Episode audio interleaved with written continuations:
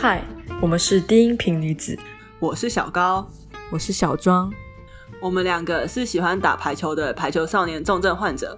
会开始制作这个 podcast 是因为排球少年在最近完结了，在他连载的这八年半期间，带给我们很多的感动跟启发，所以想用这个频道来记录我们对这一部作品的一些想法。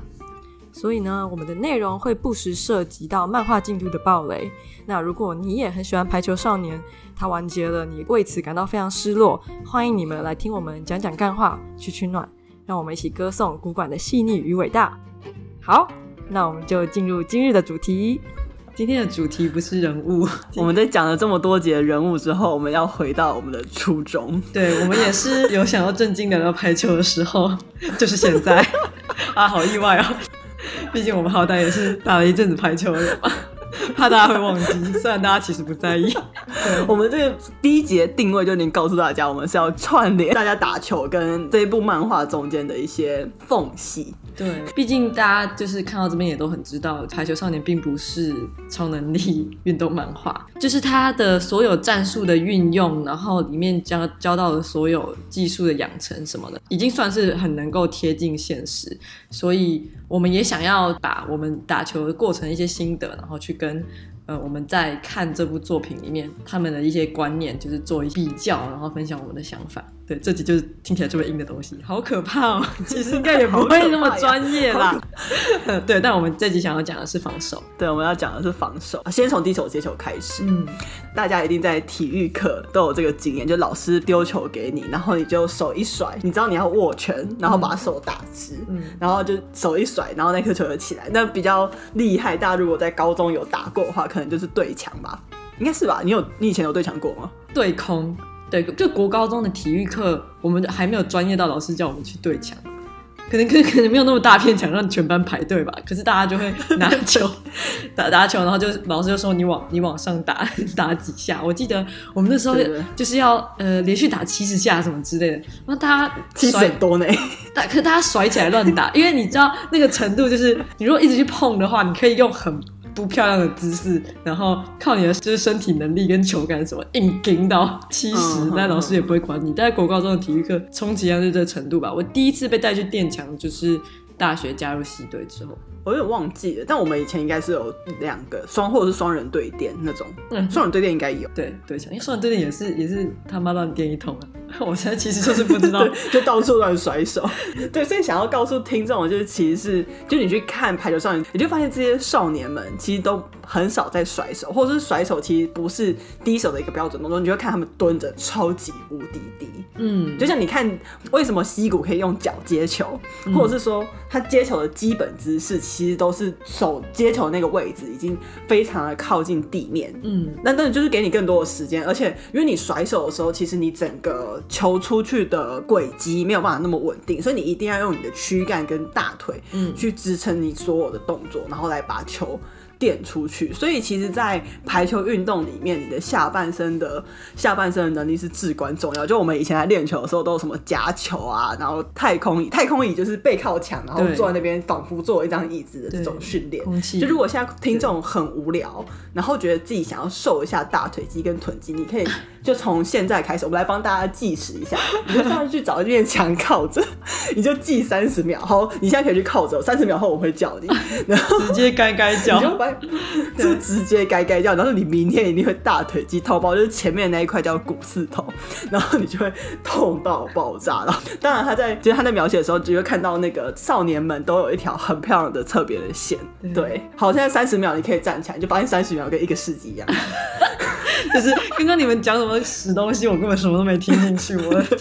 我就要爆炸了。然后这里你就看他在描写的时候，其实你这个大腿的外侧那边会有一条线，就是你的体脂够低，或者你有在练球的人，都会。看到那那一条线，其实就是你的股四头肌。嗯，那当然打排球可能还要一点臀肌跟内侧腿肌啦，就是你蹲的时候会有一点点的内八。其实你就一直想你在打球过的时候全部都在半蹲，你就知道为什么那一块很重要。真的，或是你看每次大地或者是溪谷他们们都是蹲在那里，然后姿势很漂亮，就不是你国中在甩手的那种打球。对，我也是进到系队练习之后，我才理解到一件事情，因为我们对排球很粗浅的印象，反正排球大部分的时间你都是手在跟球接触，可是真的开始练才知道，手只是触球的媒介而已，真的在控制球的是以核心、躯干、腿，还是发力的起点，你就是把手承引，挡在那，你就是一块板子。对，那用身体用脚去带球。对，那你蹲的越低，你的反应时间就越长，然后你的核心跟大腿肌力越好，你的球就出去的更漂亮。对，这样。所以他在动画有时候也会偷懒，就他们很站得很直的时候把球接分，我就会超级不爽。有时候对，有时候其实是没有认真画，可是其实就是不是那样。就是打排球人通常臀肌跟大腿肌都是超级壮。所以你讲的那个道宫前期的困扰，大腿被人说大腿太壮了怎么办？好真实的女高中生。的烦恼，可是 要好好练球就不能想这些。就我以前在跟那朋友聊天，就是打排球啊，就说我买买那种窄的裤子的时候，嗯、人家都是腰或屁股拉不上去，我们是大腿拉不上去。对对对对，因为我自己我整体就是算是一个很瘦的人，对，没有人看到我，对你你们可以觉得我在骗人，对，我不在乎，我就是一个很瘦的人。对，但是开始练球之后，就只有大腿那边，总觉得就是比例怪怪的，就是就是一开始怎么就先那边长起来了，后来我后期就很想赶快再把上半身练起来，不然我一直觉得追不上我的脚，我就怕会长得很奇怪。我有一百七，但我的那个上半身可以穿 S，但我永远下半身都一定要穿 M，你知道吗？这是很。排球人共同的那个 不为人知的小烦恼，那个腿腿太重怎么办？对，就是如果你有练的话，或者是你回去看《排球少年》的所有的动画嘛，他就是侧边就会画那一条，跟那个腓肠就是小腿后面那一块，它就会画一个点，嗯、那块就会跟你的跳跃力会比较有关系。嗯、就如果你跳起来的时候，那一块应该会是会显示出来。对，而且那真的蛮天生的，有些人就是那个天生那条肌肉就特别发达。所以我们虽然一直讲说日向很矮，但是其实跳跃力也是一件非常天生的事情。嗯、不然就是为什么高个子不能跳比他更高，嗯、或者是跟他一样矮的人为什么不能跳那么高？好，所以这是基本的，这只是开始而已。我们只是说你先有肌力，在这个过程中你会记忆所有的球技。我们前几集都一直在讲心理，因为我们前几集一直在讲人物。对，但我们今天可以回来讲一点身体素质跟球技这一块。所以当然。排球你不会真的去太描写这些，但是其实你日常中有很多你要做，就我们会去做重训跟所谓的练球。那比如说对墙，或者是你甚至会有无球练习，就是在练习的过程中还有很多个阶段。因为比如说你想要垫球，你想要做一个正确的姿势的时候，你不可以跟着球打，因为跟着球打你还有协调，你还有手眼。嗯，所以其实最起起始的那一段你会练肌力，嗯，然后再来你会做无球练习。再来你会做个人的有球练习，嗯，但体育课会让你玩这些比较有趣，就是对空或对墙，这其实已经到了很后中间的阶段。对，但因为体育课那个不算是系统性的训练，体育老师要带给你的顶多那，我觉得那比较像球感。大概漫画中间也稍微提到过一点，就是在日向要准备去。就是练出新的怪人快攻那边去找乌养爷爷练习的时候，嗯、他不是要他没事就抱着球，你没事就一直摸球，嗯、他要他培养的就是球感，就是你你对这颗球的熟悉度，他在你身上跟你身体接触的熟悉度。那我觉得体育课的时候，我们就是我们好像乱练一通，其实不是真的没有收获，这至少你在那过程你会。得到一些球感，对，但我要讲的其实就是你看不到，就是连这部漫画里面也没有描写的是，其实我们在真的运动员还会花很多时间在体能训练上面，无球的，然后你去重训，然后或者是你跑步，然后他描写很多跑步啊，然后最近在看研磨那一话，他不是那个 在举重，然后就放弃人生躺在那里，对，你说他们他以前的时候，对对对，对，他跟他跟三本，我从来没有看到研磨在作品里面真的把那个杠。举起来，他永远都躺着。那你没有这些肌肉，你都没有办法做到那些动作，就你已经不用谈球技那一块了。那后来我们就可以终于进入一点漫画的部分，就是防守其实我觉得是古管，但战术之外啊，描写最多的基本动作，就是我们讲基本动作是，比如说我们怎么练攻击的，我们怎么练低手，我们怎么练、嗯、呃高手跟拦网，那它其实。嗯严格来说，我觉得他只有谈过防守这件事情。嗯，没错。而且我一开始还以为他没有要谈这个，那个整个铺陈的过程也是很长。嗯，日向他们一进来，快攻是一开始的亮点嘛。然后他后来在升级的也是他攻击的姿势，拦、嗯、网的部分可能最早是从旭那边带出来，建立拦网的过程你要克服的一些心理。可其实防守在前期是很没有谈到的，因为像我们一开始看到大地啊、西谷那些防守很好的人，他们就。已经防守很好了，然后你看到对，就是防守的英居夜九出来，他也是完成，就所有人都是完成的样子。你其实都不知道他们当他们编那个完成的样子之前到底是什么。一开始的时候，我是其实觉得有一点觉得可惜的，因为我不知道他之后要谈，我想说怎么都不谈。然后我觉得防守在排球里面这么重要，而且是超级需要时间累积的东西。对，那那当然后来我就只能跟他道歉了，因为。反正每次都这样被打脸哦，每个每次都这样子。我要先提，就是我一定未来会做一集，就是因为我我的膝盖有受伤过。然后如果你去看职业球员，很多人都会因伤病困扰。然后我觉得这个话题有点对这个作品太黑暗了，所以我一直以为他不会谈到这件事。然后一直到他最后成人篇讲牛岛跟他爸，还有讲左就找那一段的时候，我真的是直接就是被打到一个 快要哭爆这样。之后我们会谈怎么样做身。或者你应该要怎么做身体身体管理？嗯，对啊，但这是下次的内容。那我只要说，古怪就一天到晚打我们，对啊，然后我们都被打得很快乐。我们就是我们这些贱民胆敢对他的剧情安排指指点点，我们下跪，对不起，我们才是这里做 p o c k e t 赎罪，你知道吗？我们他其实对防守的整个。安排根本就是超细心。其实防守从零到有的整个养成的过程，他是把它直接放在主角日向身上。日向就是一个彻底排球初心者，所以很明显，你你看他一进来的时候，他靠着自己的身体能力，掌握了一些快攻的技巧，对攻击，然后拦网的技巧很快。但是他在前面就是防守就一直被笑，一天到晚在喷球，然后接发接喷，然后你就知道那个东西，你就算一开始的协调。再好，你没有真的系统去练，没有就是没有。特别是经验，经验很重要。对对对，所以对日向来说，前前期就是他的大弱点。那当然，他会被放在蓝中，也是也是这个也是很重要的原因，因为蓝中到后排的时候，防守的工作可以被自由取代。日向他觉察到防守的重要性，跟他真的有有想法，想要怎么去在这个技术上去进步的那个过程，是是在那个冬季的集训，因为还要捡球嘛，嗯，他只能捡球。那段其实也是提醒很多人，就是你在场下，其实就跟你在替补的球球员一样，不在场上。比如说我们练接发的时候，也不可能所有人都一起在接发，对。但你还是有一些可以做的事情。那我觉得那一篇讲的很好，就是这样。他因为他不能够。进去练球，嗯，而且比如说你是篮中手的时候，你根本就不会侧重在防守上面，就是我们会有分项训练，就是你打篮中手，你现在就一定在跳篮网，然后一定在接小，顶多接小球，你就不会练接发，因为接发没有你的事情，嗯，你也不会接扣，因为接扣你就只那一个轮次，然后你看像月岛跟日向还常被菅原还有山口换下去，就真的就没他们的彻底没在接球，对，就是这种分项训练的时候会篮中一组，然后边翼一组，然后举球一组，对啊，所以才为什么会说那一场集训对。对日向来说非常的重要，特别是他在特别要去讲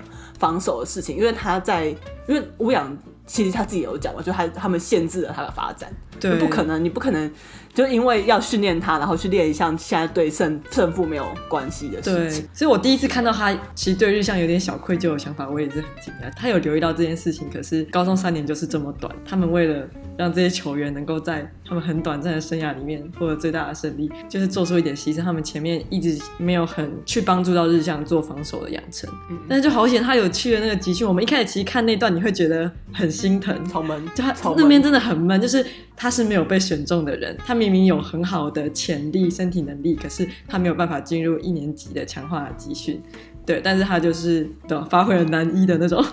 jump 经典男一特质，往前冲，冲进了集训的会场。对，但是很现实的是，他不是被挑中的人，是他只能当球童。但是乌乌阳跟他说的，就是你不要小看捡球这件事情。那他大概花了，我觉得他是花一两两集在球场边迷失，他就在思考到底能干嘛。我冲进来，然后我能干嘛？然后直到他，嗯、他终于去开始。作为一个旁观者看着球场，然后就会理解到观察别人打球，然后预测别人球路的重要性。就是在那一刻，他的防守观念才开始真正开始要被堆积起来。因为就像你前面讲的，防守经验很重要。经验就是当你看着对面的攻击手，在他攻击前，你就要去思考他到底要打斜线球、直线球、吊小球，还是就是这样子的判断，真的非常需要经验堆积。然后还有在那一段他带出来的一个很重要的防守观念是，你一定要一直动。然后你要保持平衡，因为像我们刚刚讲的，你要蹲地接球，但很多呃新手开始练这一段的时候，就会变两只脚固定在地板上。嗯嗯，那其实当然球是活的，而且攻击手一定要一直防你啊，就是他一定不会打在你身上啊。对，所以你要一直破坏你的平衡。就是我们自己做个人防守的时候，我们都会先跳一下，或者是甚至故意的把脚合拢，然后才就是蹲打开，然后蹲地去接那颗球。对对对对这样子。所以你要时刻时刻的保持移动，这是防守第一个观念。再来就是观察那个呃攻击手的身体方向，跟他的喜好。最后一个就是球到你身上之后那个卸力，我很喜欢在职业片的最后，就是日向是不是他整个接牛岛的球就花了一整画，哦，那边也是画的极其煽情，还带到他的那个打沙排的那个视角什么，就是他在那整个练防守的过程中，就是你站好位置了，球到你身上了。但对面的攻击手过来的球是有一个很强的力度的，你要怎么样控制让那个球是落在球？而且还有炫度，还有炫度，你要让它崩出来是呛死球。所谓的呛死球就是它不会旋转，它的速度是慢的，然后它的位置要落到举球员头上。那个东西是在球到你身上之后，你的身体要做一个我们叫做卸力的动作，就是你要。嗯，那个我很难用语言去形容，就是那个东西很巧妙。每次，豪哥都讲要收下巴，我一直没有参透收下巴。对对，豪哥是我们的教练。你的劲，你说你的劲。要抬起来什么？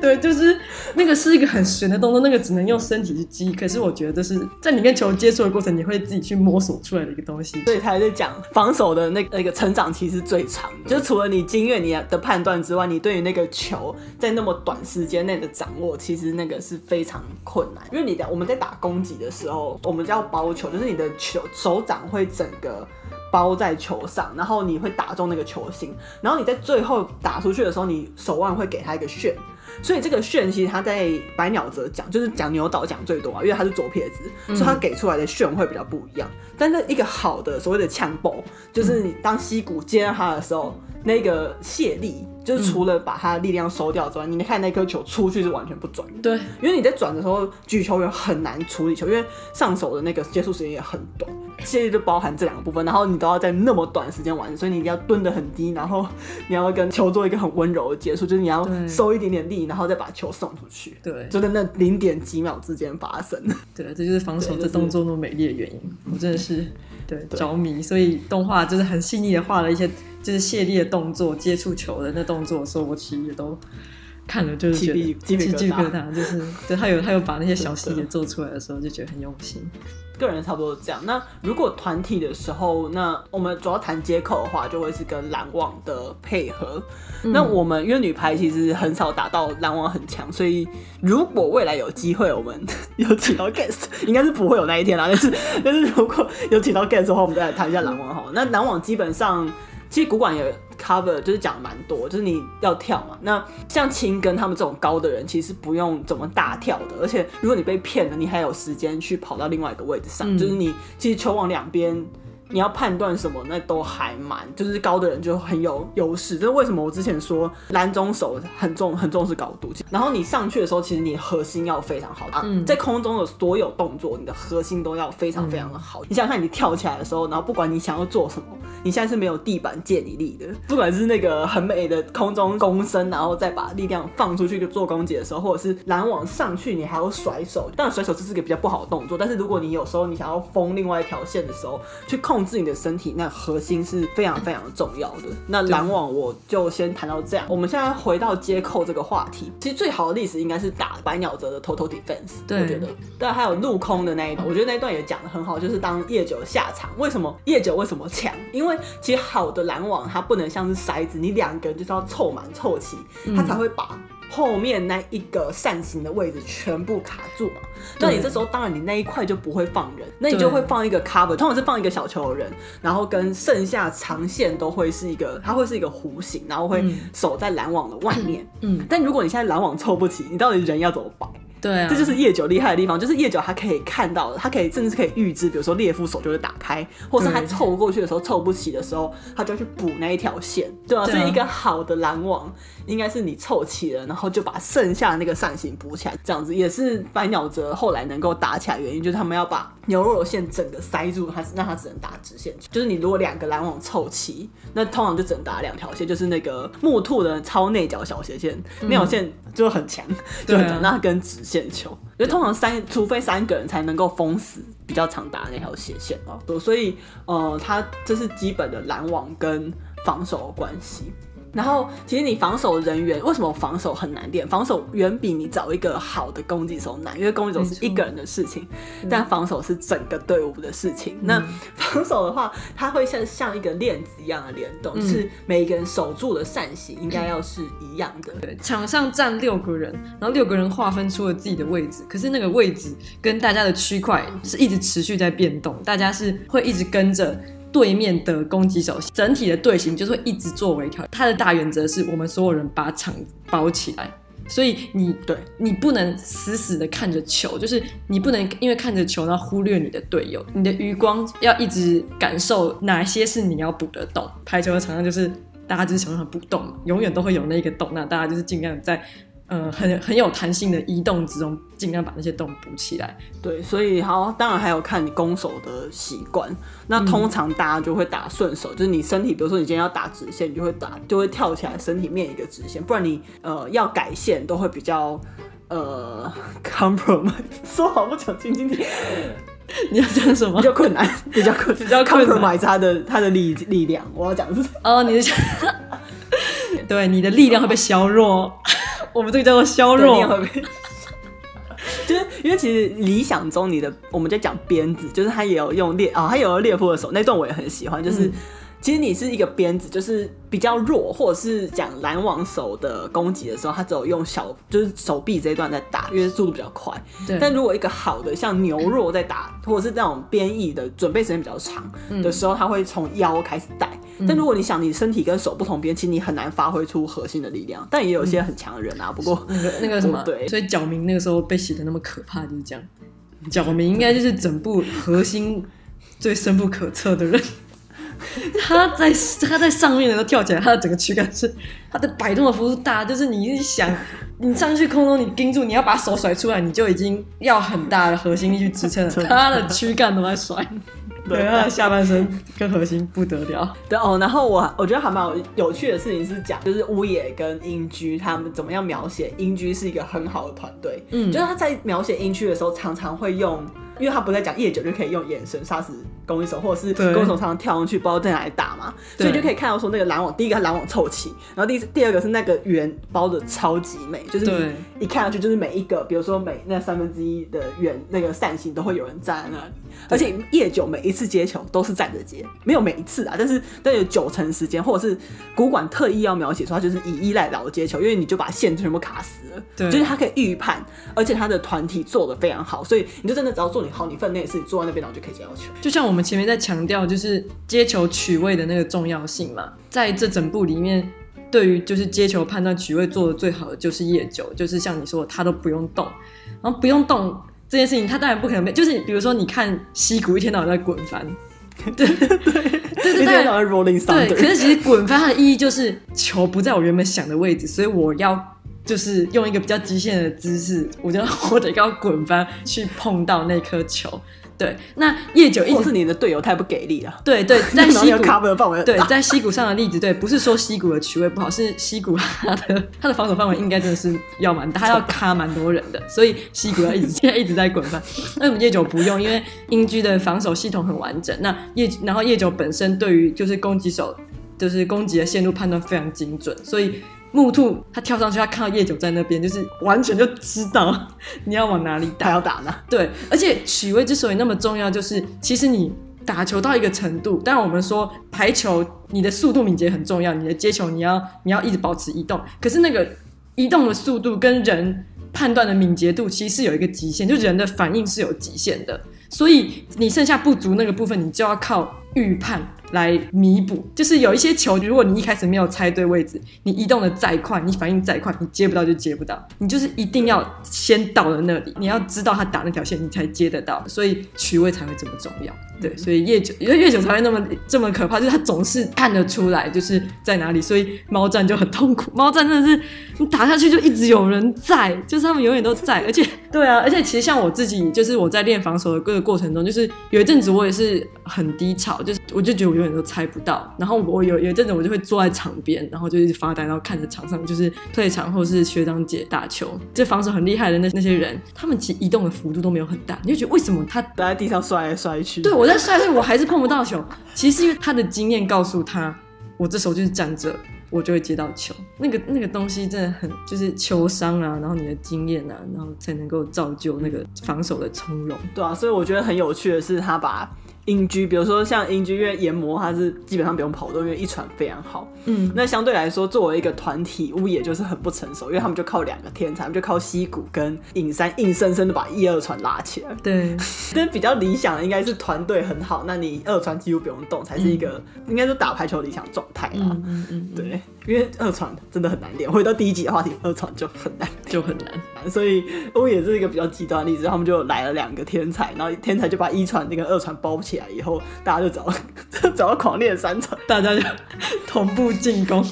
好爽哦！然后我哦想到同步进攻为什么是厉害？我们刚才讲链子一样的联动，就是比如说你现在是左翼进攻的时候，你就想你的扇形左翼进攻的话，就是对面的左边，它当然是会走一个比较深的，所以另外两个就是比较远的右边那两个会走进来。那相反来说，你现在如果是右翼进攻的话，那右翼这这个人就要踩比较后面，嗯，然后跟另外两个人就要收进来。所以如果你现在是同步进攻的时候，你猜不到是会是谁，所以这个扇形也没办法很好的保证。对，是另外一个。预判的这个动作会被会被干扰。然后讲预判也想要讲一下公佑，因为他那一段是讲的最好，因为公佑是二刀流嘛，嗯，然后因为他有接他球。就是跳飘跟跳发，因为他通常是男排啦，就是我觉得女生的手指没有那么的强，一般我我会用低手接，但不过我上手也没有很好。对，但是如果先接跳飘，他们都会说用上手比较好。对对对，那这就其实就在讲预判这件事情。对，就是如果你现在知道飘球会动，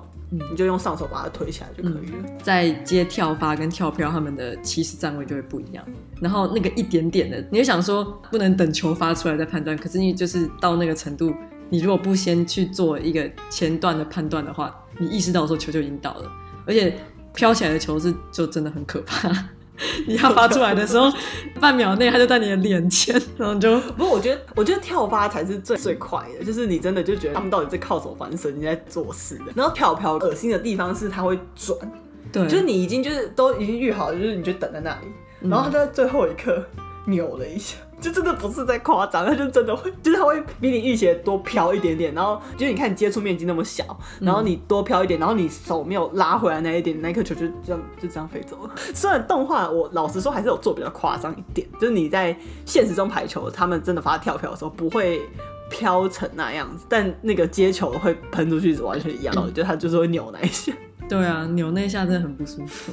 就你就已经身体都抓到了，嗯、然后你还要手就是去跟他，然后你就没有跟到最后那一下，因为你也不知道会怎么扭的是。对对对，好，做个今日的小总结，就是几个基本动作里面，拦网、攻击、防守，那举球之之类的，其实我觉得低手，因为它。变化最多就是接攻击，然后接发不同位置，然后跟队友的关系，它其实最复杂的一件事情，所以经验非常非常非常的重要。然后它相对来说是一个不这么需要天赋的一个位置，我觉得就是比如比起来，比如说篮网，我们就讲刚讲完了，它很需要身高，嗯，攻击也是，它也需要爆发力，嗯，嗯，然后或者是速度，但是。这个防守就是你要用时间去堆，对，所以大地才可能可以以虽然身体素质算是普通人，但是他的防守可以练到是在乌野那样一个急速成长的球队里面，但还是跟七谷是两个防守的核心。